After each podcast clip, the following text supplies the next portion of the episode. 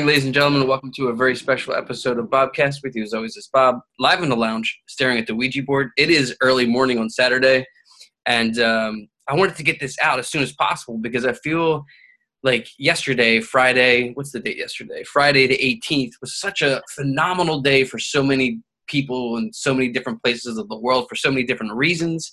We're going to talk about that today. Obviously, if you haven't seen season two of The Mandalorian, you need to drop off right now because we're going to go into heavy spoilers.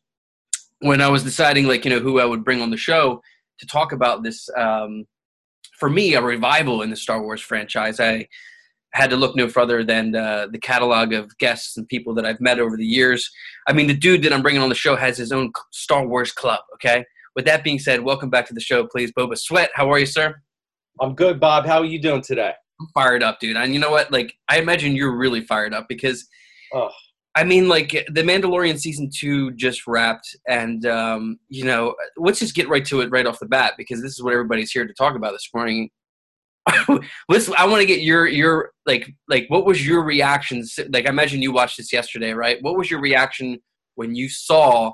And spoilers again. I'm not going to warn you no more. What was your reaction when you saw the huge MacGuffin at the end of episode eight, season two?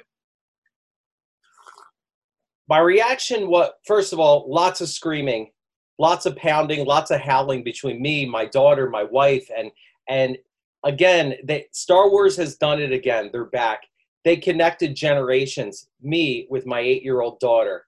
Someone from my era popping in and saying what's up? to someone you know to her era. Like the mandalorian is the original trilogy that you and i grew up with. So it just felt so great that me and my daughter Sadie were, were, were connected again.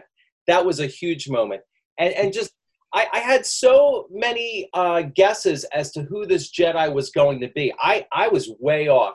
Uh, kudos to Disney for keeping that one under wraps. I no, dude, how I had no clue. Sorry to interrupt you, but like, how? Okay, in today's spoiler culture heavy eccentric world, how did they keep the biggest surprise, literally in the entire universe, under wraps. And they did it not only once, they did it twice this year. I didn't know Rosario Dawson was going to be appearing on the show.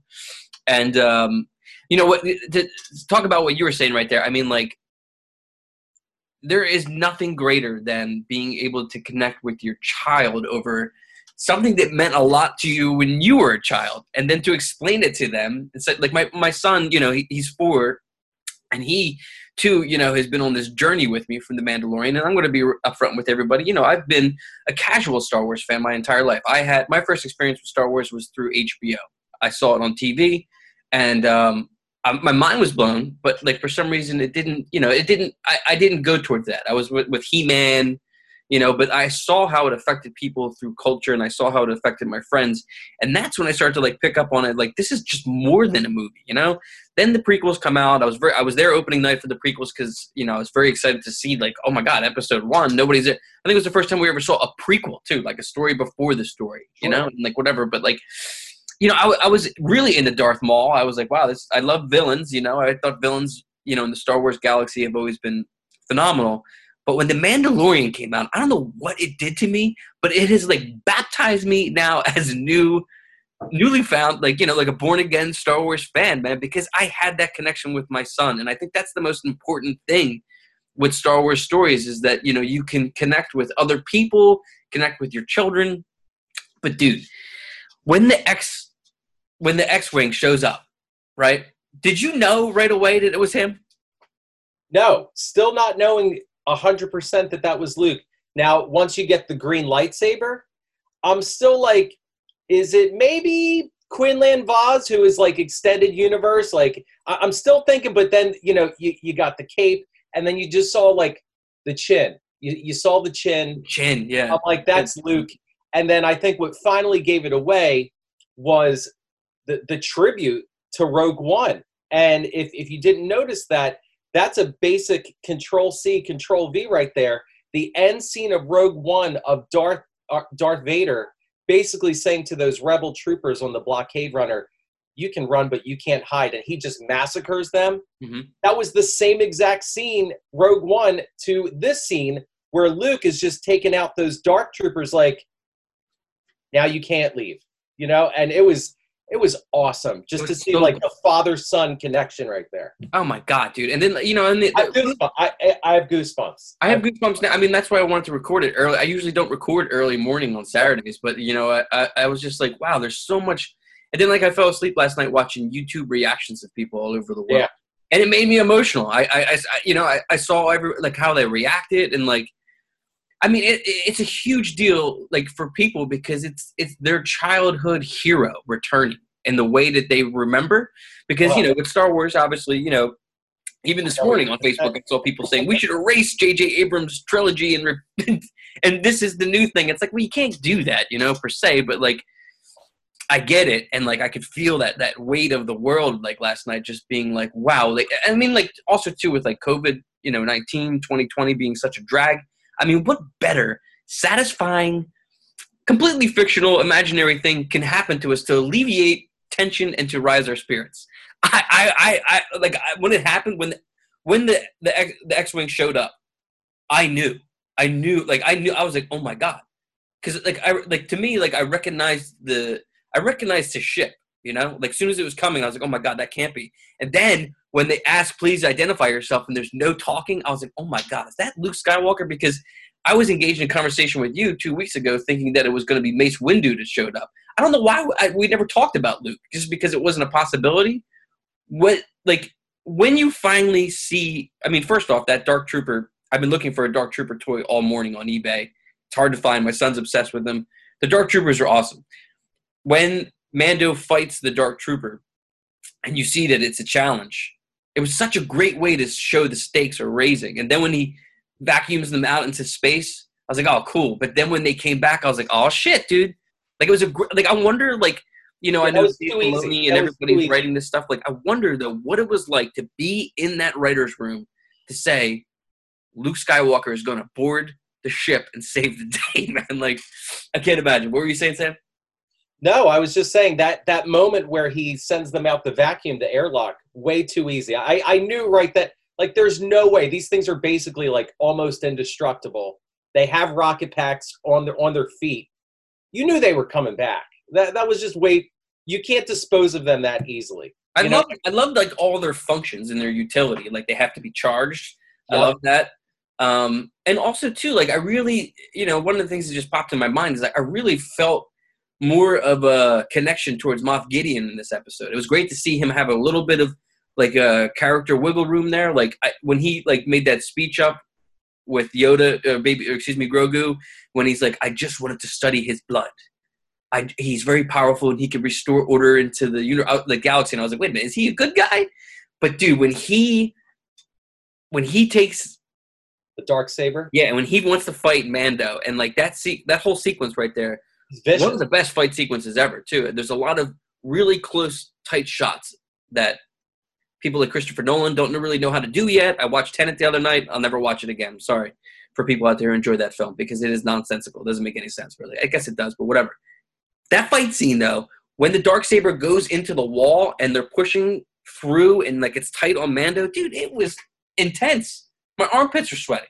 Yeah, and and isn't Giancarlo Esposito? Isn't he the master of the charming villain?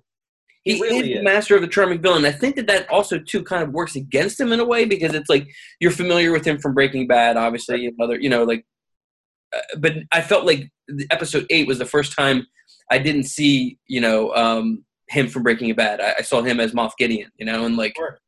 I also thought that his manipulation towards the end of the episode of being like when he says like, what did he say? He was like, "Oh, you're going to spare my life." I was, I thought that was really cool. You know, like so Star Warsy too. Yeah. Immediately after this amazing sequence too, and like first off, like the choreography of the fight sequence for Star Wars fans everywhere, it must have been the greatest thing ever. Just because, I mean, the way he moved, using the Force to bring things in and out. When he got to that door, and there's like this moment where like you know like Grogu looks at Mando and is like, yeah, he's the, he's the dude. You know, he's gonna help me. My boy's here. Yeah, yeah, my boy's here to help me. It, the, the, the, the, like I had conflicting thoughts to be honest with you. I mean, at first I was I was blown away by it, but then I realized like, oh shit, he has to take Grogu. He has to take. He has to. He has to take Grogu, and he nails it really on the head when he says he doesn't know how to protect himself yet. You know. Yeah. And then you know like the realization that oh my god they're, the two of them are you know they're going to be separated. Obviously the, the anytime he takes off the mask it's such a um it's so powerful you know? And like right. I was thinking too Swet like you know isn't it crazy that a show that we're so obsessed about kind of like juxtaposes our current reality with like our obsession with people not wearing masks or wearing a mask? And then all of a sudden this galactic bounty hunter comes into our lives. I have never cared about a Star Wars character as much as I've cared about Darth Dinja. Like I, the whole father thing, it just sucked me in, dude. Like it was like, I, I, I never felt that connection with another Star Wars character. Obviously, when I was younger, yeah, I wanted to be Luke Skywalker, but like emotionally, as a dad, dude, oh, I was gutted, man. When he took off the helmet and Grogu touched his face. Yeah. Oh no, man, dude. I, I swear my wife was cutting onions in the kitchen. You know, and it's so funny too because like uh, well enough. I got a bunch of text messages from uh, from people last night, and they were all the same. They're all the same. I, I uh, all like uh, admitting to the fact that a grown man could cry over a fictional character, well into their early forties. You know, but I was talking to my wife about it this morning, and like, it's really special that like something that doesn't exist that's a part of your imagination can make you feel emotion because I mean, the weather's real, right? You don't cry when it snows, but you cry when Luke Skywalker shows up to save the day, and that's like it's it's so important to me because it's it's like storytelling, and that's why stories are so important in like you know fiction, books, literature, anything, comic books. You get invested in these characters, and they become like family. The the whole season, though, like Mandalorian season two, I mean, these past eight weeks have been just awesome I've loved every episode. You know, um, obviously with you know episode eight being so phenomenal. Looking back at this season, what were some of the moments to you that stood out as being you know like I know like how deep Star Wars runs with you. Sure. So what were the moments that like just took you back and just being like wow like I can't believe I'm experiencing this joy not in a movie theater but at home with my family on a streaming device. Yeah. Well, let's not forget in that episode alone, what's up, Luke? And then out of nowhere, here comes R2D2. That was big. Yes, dude. It was like, a double gut punch right there. There it is. Goosebumps again. Like here comes R2. Such like, a double double. I have goosebumps right now all over my body too. It could be yeah. it could be a little bit, yeah. but it was also too like it was such an emotional like like you're dealing with the fact that Grogu is going to be leaving the Mando, and like you know like also too even though you can't understand a word that the two are saying, R2 and Grogu. You don't understand anything. Nope. But you understand that Grogu. Like I, I remember as a child one time, like IKEA was built at the mall, and they had this like massive yeah. ball pit, right? And my parents were like, "Well, you're gonna go play in the ball pit, Bob. It's gonna be great." And I was scared, man. I was holding my dad's leg, you know, like Grogu was holding Mando's leg. Like I don't want to go. And like you know, like what is it? he? He says, um, don't be afraid just you know like the whole idea of like letting go yeah and and and to like to, to, move on you know and like you know like there's always these moments where like as a child you're like well i guess i gotta do it. But it'd be nice to have some extra emotional support. What better way to add extra emotional support than having R2D2 walk into the room? You don't understand what he's saying but you know from the body language and like the shaking that they're establishing a connection. That's so powerful man. Yeah r2 was basically saying hey this is my boy. You can trust him. You're in good hands. We'll take it from here. It was Dude. great but just to uh, go back to your original question yeah. about this season, like I can give you my moments, but I I have to go back and watch the season again just to put them in some kind of hierarchy.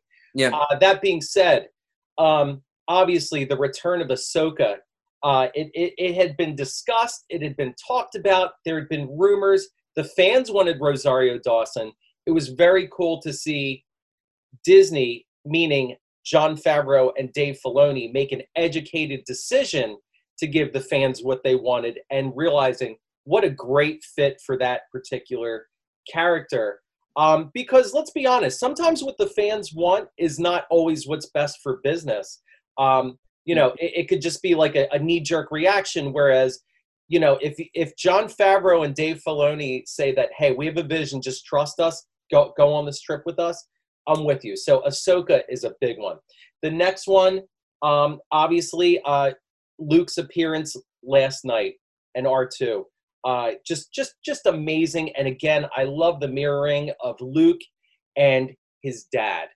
Um, the introduction of the Mandalorians, bringing in Bo Katan and um, her two uh, uh, uh, fellow Mandalorians. They're actually called the Night Owls, and the one's name is um, Axe uh, Tours, I think, and uh, the other one, uh, the female, uh, played by um, Mercedes Varnado, who is actually Sasha Banks in WWE, who's one of my daughter's favorite wrestlers.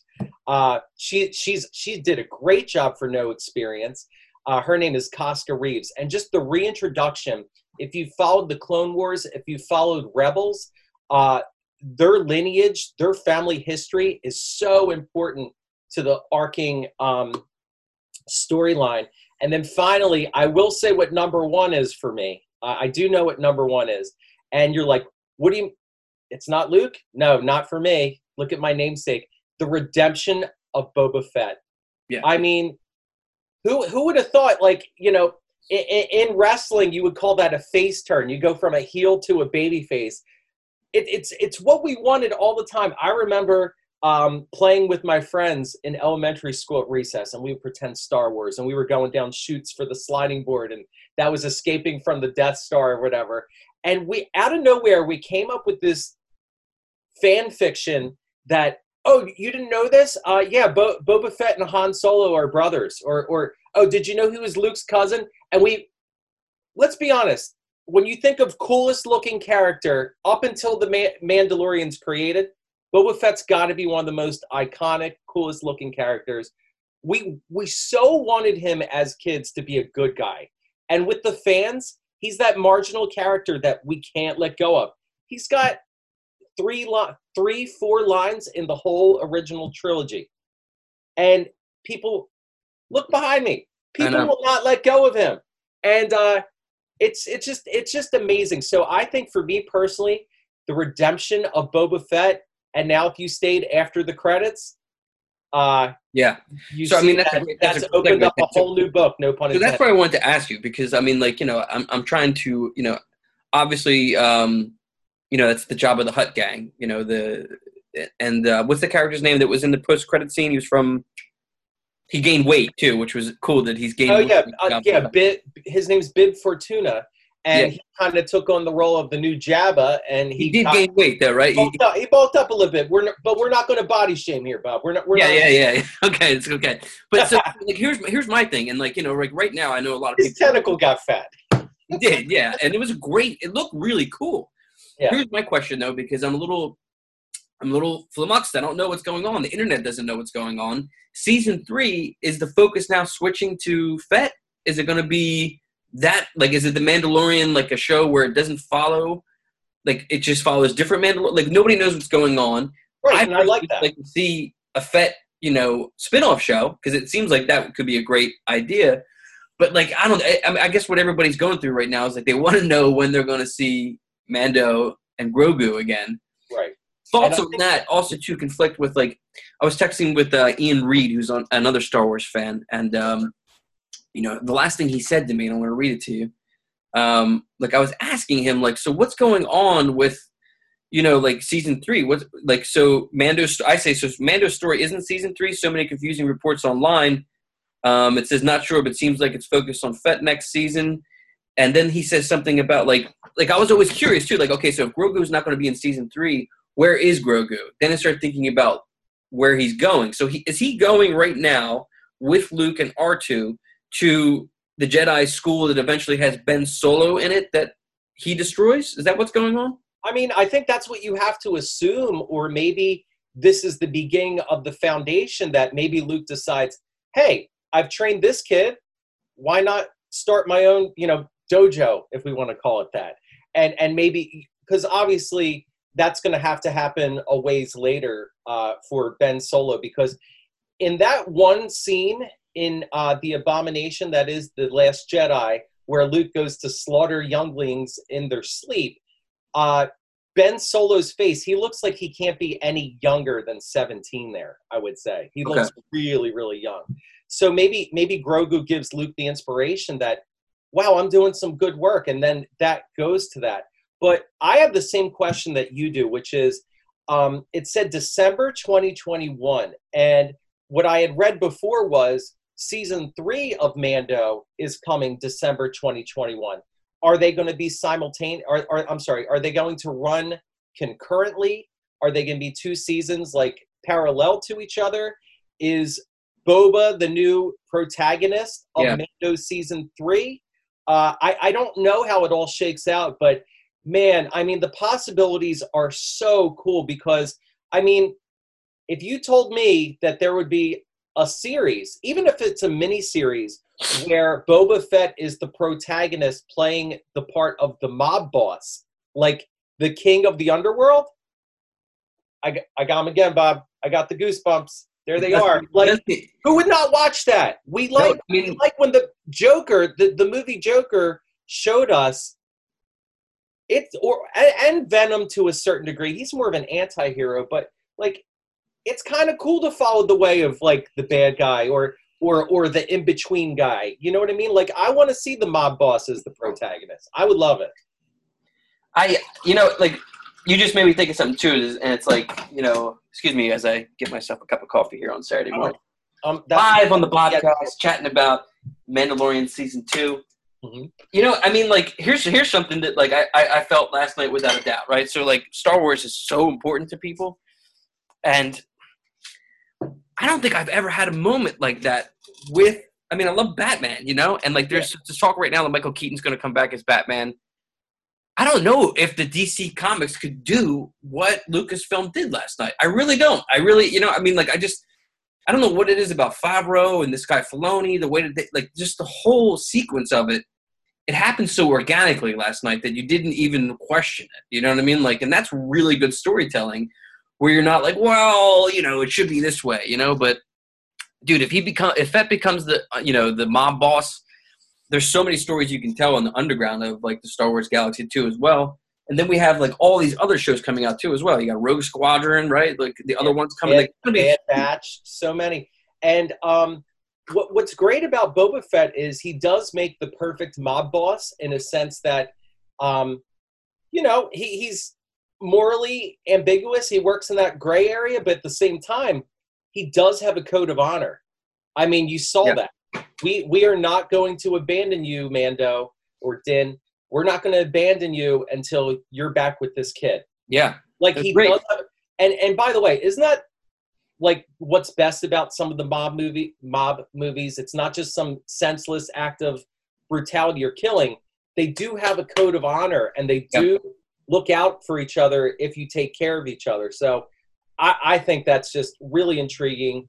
And then um, the other thing, though, that I think needs to be discussed for a potential season three plot is okay, so we have Bo Katan, who she was ready to be the heir apparent to bring back the Mandalorians.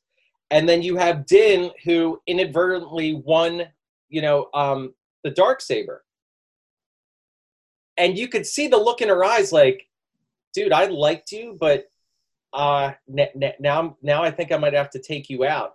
And, yeah. and by the way, Katee Sackhoff, if you're familiar with her work in Battlestar, Battlestar Galactica, yeah. Mm-hmm. She's she's amazing, and she is she, she's just perfect for this role. She also did the voice work for this role in Clone Wars and Rebels. Oh, I didn't know um, that. That's so she's the same actress performing on the the two um, other series as well. Voice. Again, and that's the beauty of Dave Filoni. Um, you know, choosing where listening to the fans is the right call.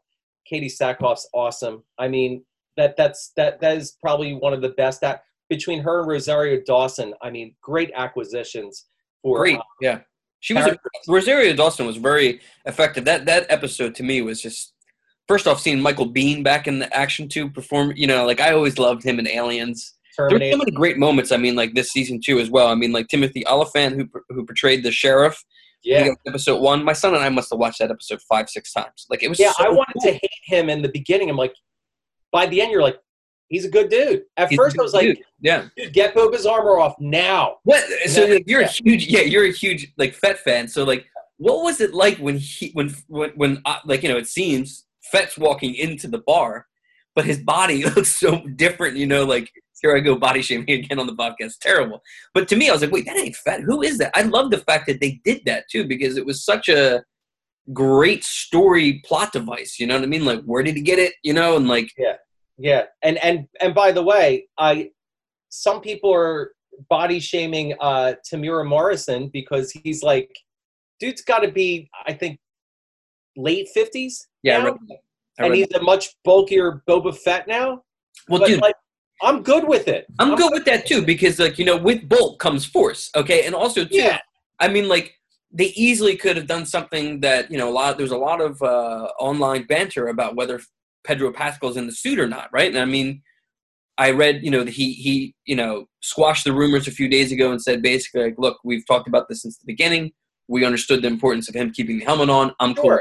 Yeah. But I mean, like, like it was such a like a I, I couldn't believe that like um like like I, they easily could have had Fett just had like you know stunt guy in that suit, but no, they put him in there, and you feel his presence in that suit, and it's so cool because I mean like I went back and like I, I researched the whole Fett like mythology and like how like you know there's conflicting reports within the Star Wars fans if he's a, a clone or not, and like I love how like they kind of like cohesively were like, no, this is who he is, and this is what he's doing now, right?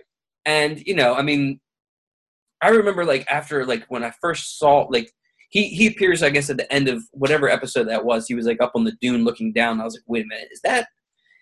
That was the end of episode one of this season. Of this season, so he's been yeah. lurking in the background for a while because he saw his armor.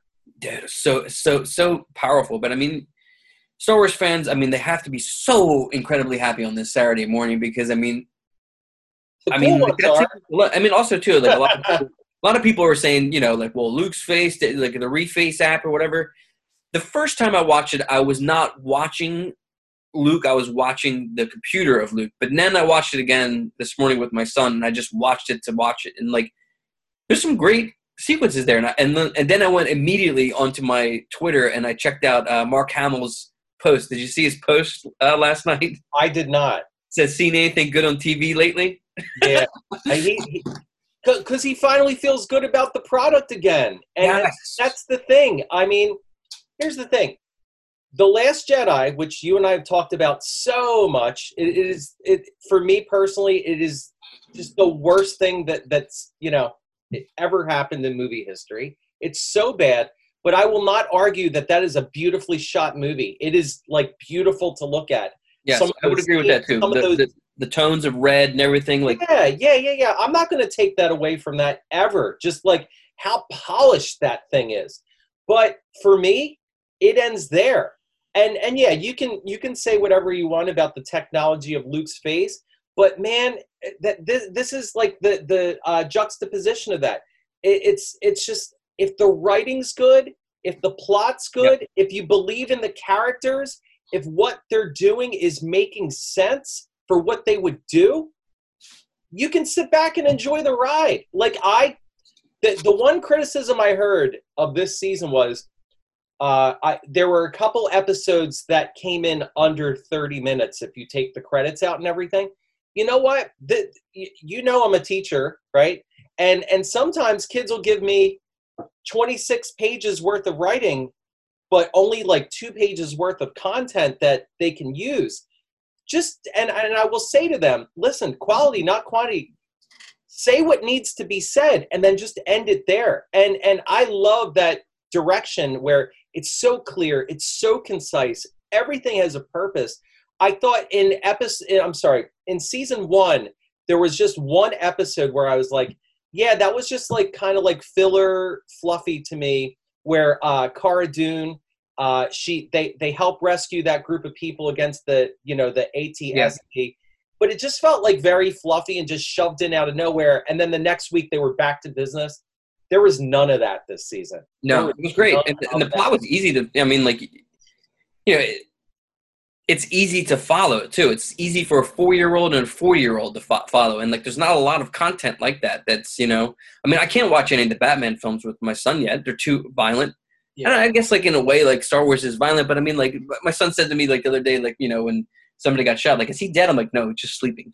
you know what I mean? Like, yeah. But, God, meanwhile, like, meanwhile, that one scene uh, in the beginning of last night's episode where the um, Imperial shuttle pilot is holding Dr. Pershing. Dude, that guy, that guy was killer, man. Who is that kid? I didn't even get. I, I don't know, but he was good. He had that same like quiet intensity as that uh, officer from last week's episode at the table where they're all talking. Yep. And it's just really showing you that based on what side you're on, if you're on our side, you're a freedom fighter. And, and in his eyes, he was protecting order in the empire.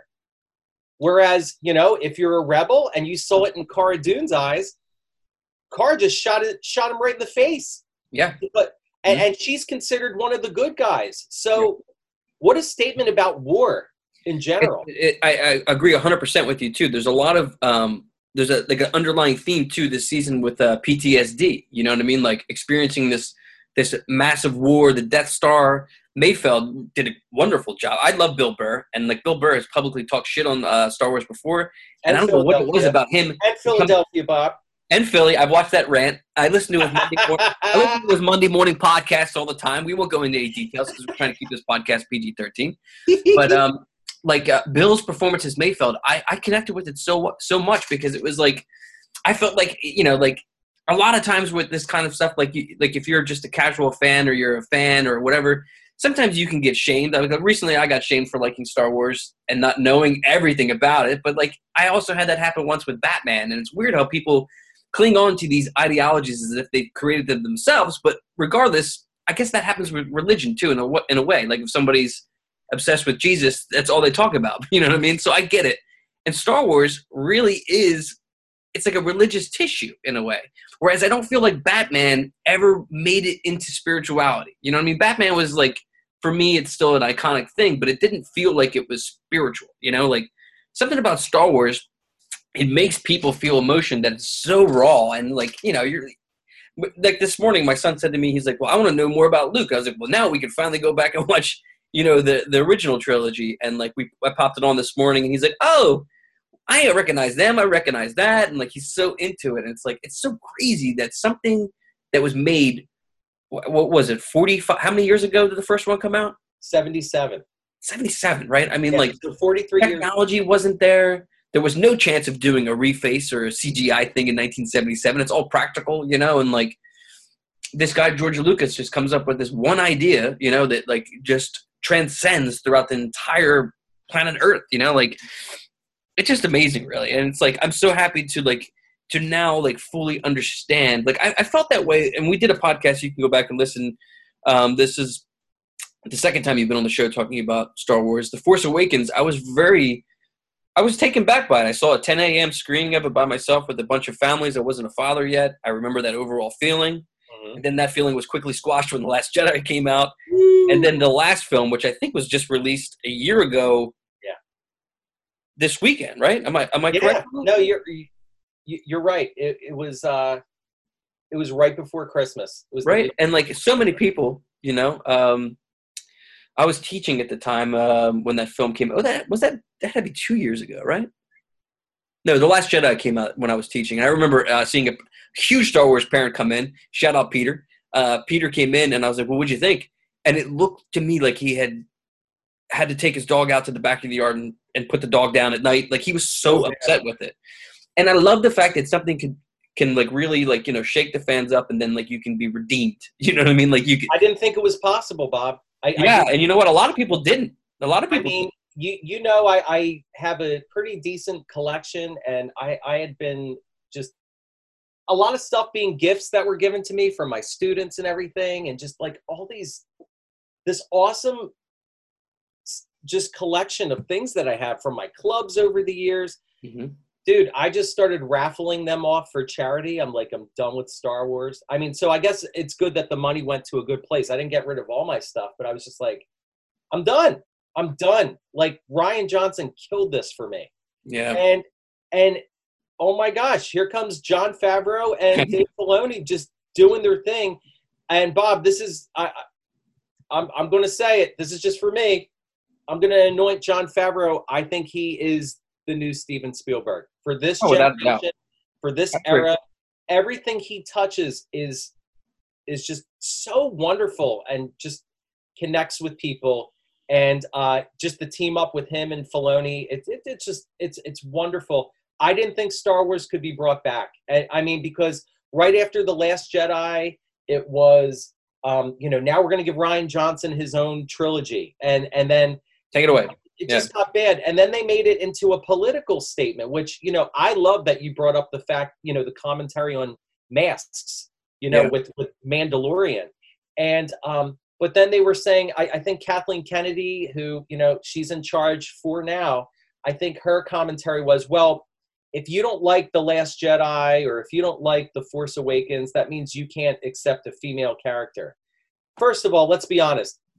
Leia is iconic carrie fisher as leia was iconic and if you watched last night's episode most of the ass kicking was done by the females that four four woman squad that they had going out between the sharpshooter fennec and bo-katan and Koska and you know what I mean, and and their crew, and and obviously Cara Dune. I better give her a shout out. I'd hate Gina Carano to come out here and destroy me. Yeah. But um, yeah, just if you didn't see empowered women there, as I watched my eight-year-old daughter, what like her eyes, like these girls are kicking some serious butt. Give us more of that and less Rose Tico. Like I don't I don't need that. Give me give me that. that was awesome. Yeah, man, she really got cut out of that third film. I mean, like that was amazing that I was cracking up. She, know, I, it's on the battle. She had to go do secretary stuff. That was so bad. So I, I recently I tried rewatching it, you know, and like I went back and actually listened to the podcast we did with The Force Awakens, and when it first came out, I was completely enamored by Ky- Kylo Ren. I was like, "Wow, he's a great villain." That uh, introduction scene in The Force Awakens where you know he's stopping. Yeah. You know, like I was like, oh, this is cool. You know, like Adam Driver's great. Adam Driver's great. He's a great actor, and like Absolutely. slowly and surely, his like he's great in Force Awakens, and then it's just drop off the whole time. And that's like, not not the fault of the actor. Not the fault. Oh, of, of course not. Without I think Adam Driver with the right script really could have delivered. You know, a very empowering, you know, Ben Solo performance. You know what I mean? Like, also too. I mean, you know, faced with the, you know, having to take out your dad, you know what I mean? Like there's so much stuff there. And like he was great in the marriage story and like I don't think it's his fault. And also too with I was thinking about Daisy Ridley too, and like it's funny how you you, you mentioned like last night's episode and how, you know, that empowerment comes out of um, you know, that squad. You know, I, I felt like Daisy Ridley, she just never got a chance to to be that powerful in that that trilogy. It was always like we don't know who she is. Is she with Palpatine? Like, is she with the Emperor? Is she with them? Who? Like, it never. I never could could like emotionally invest with her. If that makes I, any sense. Not the. And again, I'm going to say not the fault of the actress at all. I thought, I thought she had this like innocence about her in the Force Awakens. And, you know, you saw she lived in poverty. Like, I'm like, wow, what an easy kid to root for. So I actually I don't I don't have I don't take issue with Daisy Ridley either. I think she and Adam Driver, I honestly feel like they did the best they could with what they were given. Um, and I know we're walking off the beaten path of uh, Mando, but my inter my take on the sequel trilogy is this. I thought JJ did a nice job. I really did with The Force Awakens. I thought he did a nice job. I thought Rogue One was phenomenal. It was it was it was it was like um, you know, 300, but you know, in the star in the Star Wars galaxy. And I love that they didn't give it a happy ending at the end. I, yeah. I love that they didn't tie it up in a little bow at the end to make you feel good. Yeah, there was that little cameo by Leia at the end, but the damage had been done, the sacrifice had been made. That was phenomenal. And I forget who directed that one. The same guy who did Godzilla. I want to say Gareth Edwards. Gareth Edwards, yeah. Yeah, that was awesome. Solo, I actually did not mind. Nobody. I actually, I just watched Solo um, this week yeah. with Tyler, and I gotta fun. be honest. I like the Wookiee scene, like you know when Chewbacca. Yeah. I love that scene. I thought that was great. Like him coming out of the cave. Yeah. You know this friendly creature that you grew up with being introduced in a, such a you know mal- malicious, feminine way. I was like, oh, this is great, you know, and like I, I really feel like the kid didn't get a chance. What was the actor's name that tried to perform? Emmerich, like something Emmerich, I forget. Well, my thing, Bob, is like again that that for me was casting. That kid did a good job. Good job. Yeah. I just wish the tech and I know it's like a gajillion dollars, but the technology that they used to bring Luke back, I wish they could have done that for Harrison Ford because you know, I could I struggled with wrapping my head around the fact that Harrison Ford is probably like six two, and that kid maybe comes up to Harrison Ford's arm. Yeah, you were right on that Probably, one. I didn't think of that. Probably like five six on the best day of his life. But I, um, I enjoyed that movie was like fun. That movie his was whole fun. like thing of I want to be a pilot and like I, I identified with that. That was cool. I mean, also too, I really like Ron Howard. He came on and um, I just listened to him on a podcast. yeah, Uh, how do you not like shout out to Smartless Podcast, one of my new favorite podcasts, Mm-hmm. hosted by um, Jason Bateman, Will Arnett, and Sean Hayes.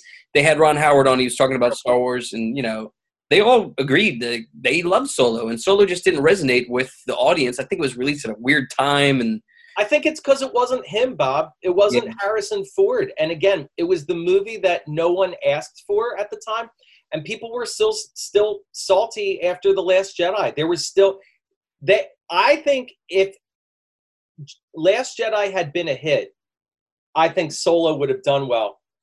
Last Jedi was so polarizing. It was so polarizing. It kind of reflected our country a little bit, and uh, I think I think it got caught in the wake of that. But anyway, back to uh, the sequels. I think JJ, JJ did a fine job. I thought the two solo effort, I'm sorry, Star Wars Story. efforts mm-hmm. off to the side. One was amazing. The other one was a lot of fun.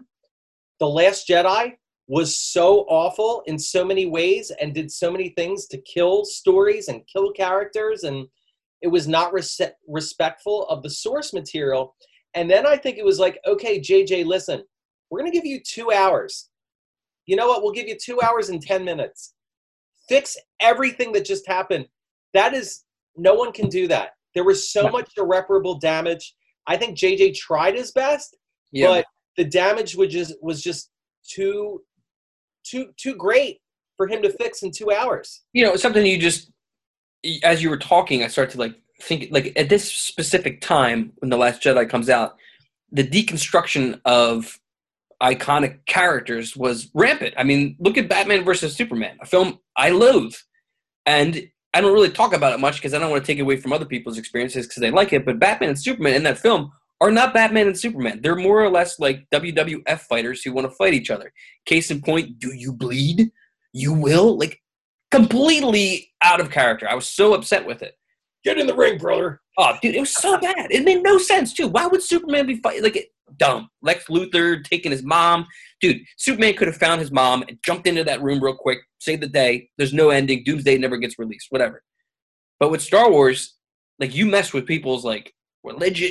You, mess with something so sacred too. And like Mark Hamill, I mean, like what a redeeming factor for Mandalorian season two, episode eight, for him to not only just come back as a like he came back as he came back in his prime. One of the things that Ian Reed texted me too was like he was so excited because it was the first time he ever got a chance to see Luke in true, true Jedi action. You know, like using all of his powers. Yeah, he was wrecking. He was wrecking, Wrecking, dude. When he goes, when he's in that one utility room with the large boxes and he's pushing them against the wall, it's like, oh man, dude, like I got goosebumps, man. You know, and like what the the one scene too, like when he comes in and you just see his arm with the lightsaber and like the way he's holding it, yeah, they really got his body language down too. You know, like of like I know like I forget the guy's name that was the stand-in double, but like I love the idea too of him wearing that cloak. I've never actually wanted to own a cloak more than last night when I saw the cloak. I was like, oh, dude, I would probably look pretty good in that. You know, like when he's coming down in the security cam too. Also, the security cam thing. Let's talk about this real quick. This happens a lot in film. This happens a lot where you are watching something through the lens of something else. Case in point, first Godzilla. You don't even see Godzilla, that Gareth Edwards film. Mhm. Uh, you see Godzilla through TV. Also, with Batman vs Superman, you would see Batman dropping in on security cameras. I never felt it worked well, but for Episode Eight, this mysterious figure coming through this ship, it, it, it was such a good like like I was saying at the beginning of this podcast. I would have loved to have been in the writers' room when they crack this. You know what I mean? Did did he know this two years ago, Favreau? You think like like we're going to introduce this character called the Child, and eventually the Child is going to become Luke's first student. Like, dude, you know why isn't? I just wish I was in that room, man. You know what I mean? Like, because you're really course correcting so many people into becoming true, true Star Wars fans again. No, I agree. I agree. And uh, again, it was noisy in our house last night. It, I mean, the walls were shaking. We were literally screaming. The sound bar under the TV with every stroke of the lightsaber, mm-hmm. and just so so good, so good. right? And, um, it's amazing, it, you know. It's, it's it's a great. It's so funny because I I took our dog out for a walk right after we got we had gotten done uh, watching it, and I saw my neighbor, and she's like, "Hey, Mr. Swet, how you doing today?" I'm like, "I am so good right now. I'm so like I'm just like giddy. Like it, it's just yeah. like just happy. And and again, Bob, I think they accomplished their mission. And not I, I don't want to get political, but just again, for 45 minutes last night, there was no pandemic. There was no COVID. I felt like a kid. And I felt like a kid with my family. And if these guys are doing that, and girls, uh, mission accomplished. Yeah, man. They really, I mean, they hit it out of the park. I mean, I don't think I've, I, watched the scene so many. I, I, watched it like three times last night. This morning we watched the whole episode again. I'm probably going to watch it again now after we wrap this podcast because I'll never forget that. Moment. I'll never forget that moment. And also, too, it's like it's so special to me too because it's like I, I like I I make these things up in my mind called masterpiece memories, right? Like I take these visual snapshots because you could take a photograph, you could post something on Facebook, you could do all these things, but like when you're a parent a photograph sometimes doesn't really capture what you're feeling in that moment. And like this whole thing with like you know this is my first um, foray into the world of fantasy with my son. And i will never forget that for the rest of my life you know?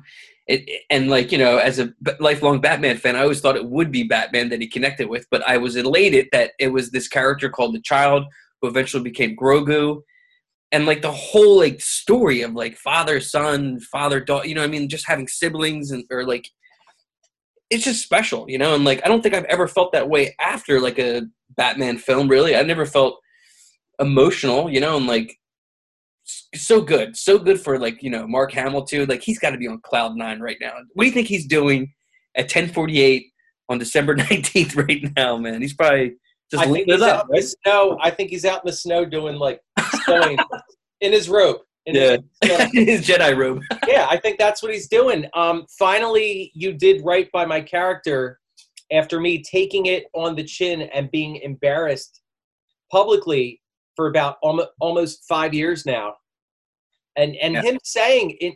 And and you know what, Mark Hamill is such a he, he's such like a, a, a good classy dude because he could have been way worse about this whole thing with what happened to a character that he loved so much, the character that, you know, made him at least live action on screen.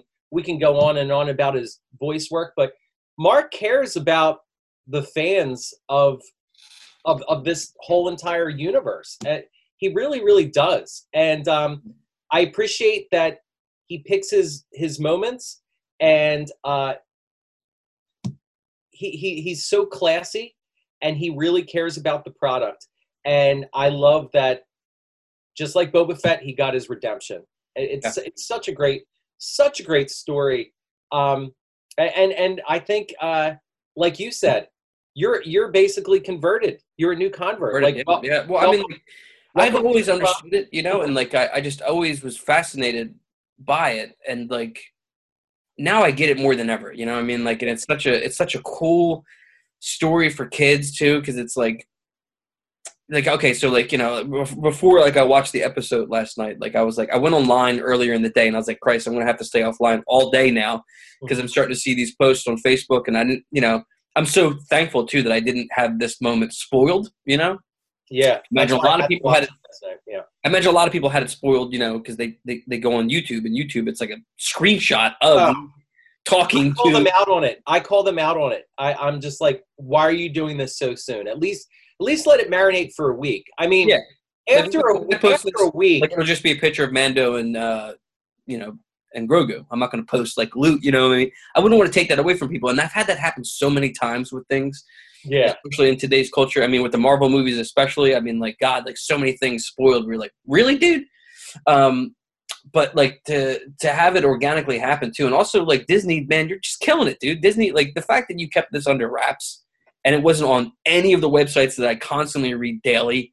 You know what I mean? Like these spoiler websites and stuff like that. Like I just couldn't believe that it was actually happening in it. And like the, the merging of the two stories together was done so well. And like, you know, like there's like one moment too where like, um, you know, uh, Grogu's like having a conversation with R2 and they're starting to like become familiar with each other. And there's this great moment where Luke looks up at Mando and like they don't share any dialogue, but it's just like, see, it's gonna be okay. You know what I mean? It's like kind of like when you drop your kid off at like nursery school or whatever, you know, and you're like, please take care of my son, you know, daughter, or whatever.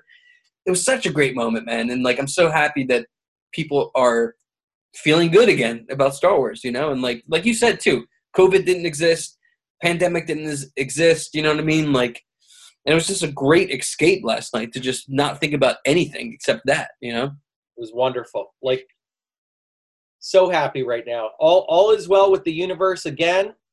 Um, it is true, and, and also, and I mean, like now we're in for the ride.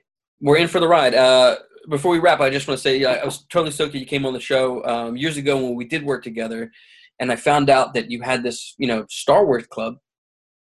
I was like, wow, this is so great for kids. And I remember one time, like, I didn't have that that uh, period with you or that activity period with you. Oh, yeah, I remember one time I came in. Actually, it was the first time I came into the Star Wars club, and you know i think that you were in you were actually watching gameplay i think from one of the games that just came out like on youtube or something like that mm-hmm. and I, when i walked in i saw the you know the kids you know all sitting there you know boys and girls you know and like everybody was just so happy to be involved with something that meant so much with them with an adult who also shared the same knowledge and like you know i mean that's so important to like to share that with kids. So I just wanted to say, like, you know, I never forgot that. And, you know, I felt that last night too. I was like, as that scene happened, I thought of all the stories that people have told me about Star Wars over the years and like how much it emotionally affects people. And I was like, damn, dude, I can't I can't imagine what Sam's doing right now. But I could feel it, you know, like the force was all around me last night. you know? Like I was like, oh man, there's so many people happy right now, you know, and like Yeah, and and and what makes it special is uh, you know, on, on a kid's level, it's not and, and you you knew this firsthand. It's never what it's portrayed to be in movies today. You know, it's always like, you know, the the the, the kids who are the outcasts, the kids who are on the outside looking in. Uh, you know, with with with these little clubs and activities. Uh, when you would go in, it would be some of the kids that I coached with football. It would be um, different ethnicities, uh, different genders. Uh, but you know that that's uh what about 11 years ago that you and I worked together. Mm-hmm. Now I would say obviously pre-pandemic, but now some of my clubs, uh, the the girls are uh more than half, that's more awesome. than half, maybe maybe uh three quarters, and and I think that's great. And it's you know because it's always like well you know these kids are on the outside looking in. No, it's you know kids who normally wouldn't sit together at lunch they're having discourse, they're having dialogue, they're talking with each other, they're, they're debating plot points. You know what I mean? Yeah, they find out that they have a lot of favorite characters in common, and and that that's that's the beauty of this whole thing. It's not to make the kid. Well, obviously that's great that kids who feel like they're the, on the outside looking in, they have a place to feel safe, which is priority number one. But man, when these kids realize that they have all this stuff in common and they come from these different cliques or socioeconomic backgrounds, and then you find out that they graduate from high school and these kids are still friends, if that's not a win, I don't know what is. That's the, the greatest win too. And it's like it's kind of like like what you're just describing right there is kind of like how society should be. You can you can always come together and have discourse about things and talk about things together. I mean, like we we've become a society now where it's like you're in that corner, I'm in that corner, and I don't know how to meet you in the middle no more. And when you have right. common ground like Star Wars, it's easier to have a conversation. You know what I mean? It's easier to have a conversation with people. And I really believe, you know, I mean, the, the greatest lesson about Star Wars to me is that it can bring people together from all over the galaxy. Now, we live in planet Earth. I mean, I obviously there's aliens out there. I mean, like this year oh, we announced oh. that there was aliens. Nobody talked about it too, by the way, which really upset me because I grew up sci-fi in the '80s and like the CIA, you know, they basically say, "Oh, UFOs are real," but uh, what's next in the news? You know what I mean? Like whatever. But I just think it's so special that people can come together and feel emotion over something that doesn't exist in this physical plane. You know, like anytime that like a character or you know a story resonates with people, like it's like real magic. It's like real imagination. You know what I mean? Like your imagination, your creativity, and like we kind of like we kind of dull those senses as we get older, you know. And like a lot of adults that I'm around, they don't want to be in touch with that type of um, playful, you know, emotion inside of them. You know, they they lose touch with their their childhood heroes and stuff like that. And like, hopefully, last night, many of those same people have now been converted, like I am. I'm a huge Star Wars fan. I'm, I'm probably going to watch the original trilogy with my son this weekend and just like you know because he's obsessed with luke now which is just insane because my first experience with luke was him trying to get out of like a, a trash room i never forget turning on hbo and like being like what is this room of trash and they're all trying to get out and there's this creature under like it was always the scene that I turned on HBO. Trash compactor. Dude, I love that sequence so much. Anytime that I'm stuck somewhere, I'm like, damn, the trash compactor. And he's screaming into that little salt and pepper shaker, like 3PO, 3PO. so good. It's so good. but um super stoked you came back on the show to uh, talk about probably the biggest zeitgeist moment in pop culture in the longest time. So I mean, thanks for doing it such short notice. Um, always a pleasure to have you on the show. Force be with you. May the force be with you too. My name is Bob, and this has been another episode of Bobcast.